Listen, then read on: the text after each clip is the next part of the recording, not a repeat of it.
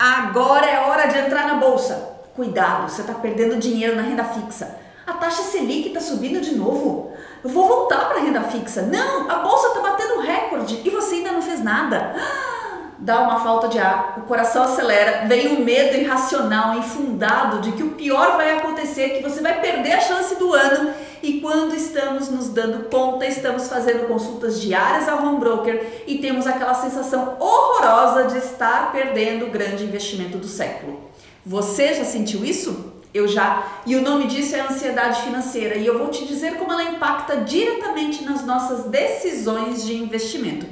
O que acontece é que apesar de termos acesso atualmente e como nunca tivemos antes, aliás, a educação financeira, nós não fomos educados para pensar em como lidar com o nosso dinheiro na prática. Tem um monte de vídeos aí na internet, no YouTube, em blogs, programas de educação financeira oferecidos por fintechs, bancos, perfis de redes sociais. E esse monte de informação, essa enxurrada de conteúdo que a gente recebe todos os dias, gera tal da ansiedade. E em geral, essa ansiedade tem dois efeitos, tá? A paralisia e o excesso de ação. Vou te explicar para ver se você não está caindo nessas ciladas. Sobre a paralisia, ela acontece assim.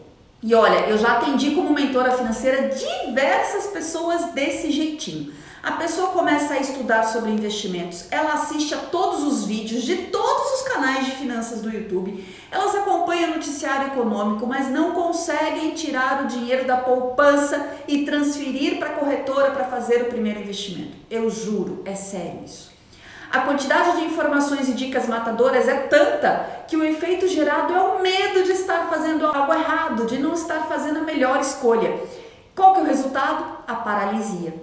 O excesso de ação vai para outra ponta, vai para o outro extremo. O medo que essas pessoas têm é de estar perdendo o bonde e daí elas entram no primeiro investimento que aparece, sabe? Naquele desespero, naquele apavoramento.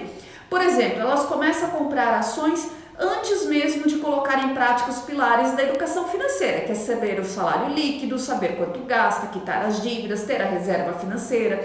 E aí acontece assim: se o mercado está subindo, beleza, a pessoa fica feliz porque ela fica com aquela sensação de que ela está no caminho certo, que investir bem nem é tão difícil assim e a confiança só aumenta.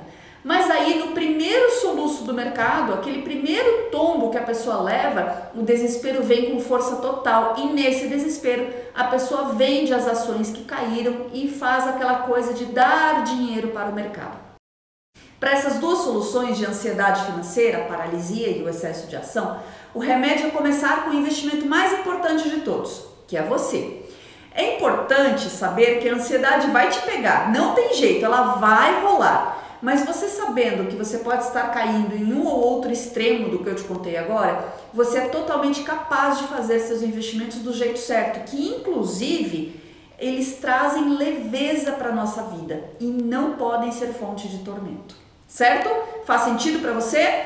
Bora então construir sua vida financeira ideal? Um beijo e até o próximo conteúdo sobre finanças pessoais e investimentos. Até mais!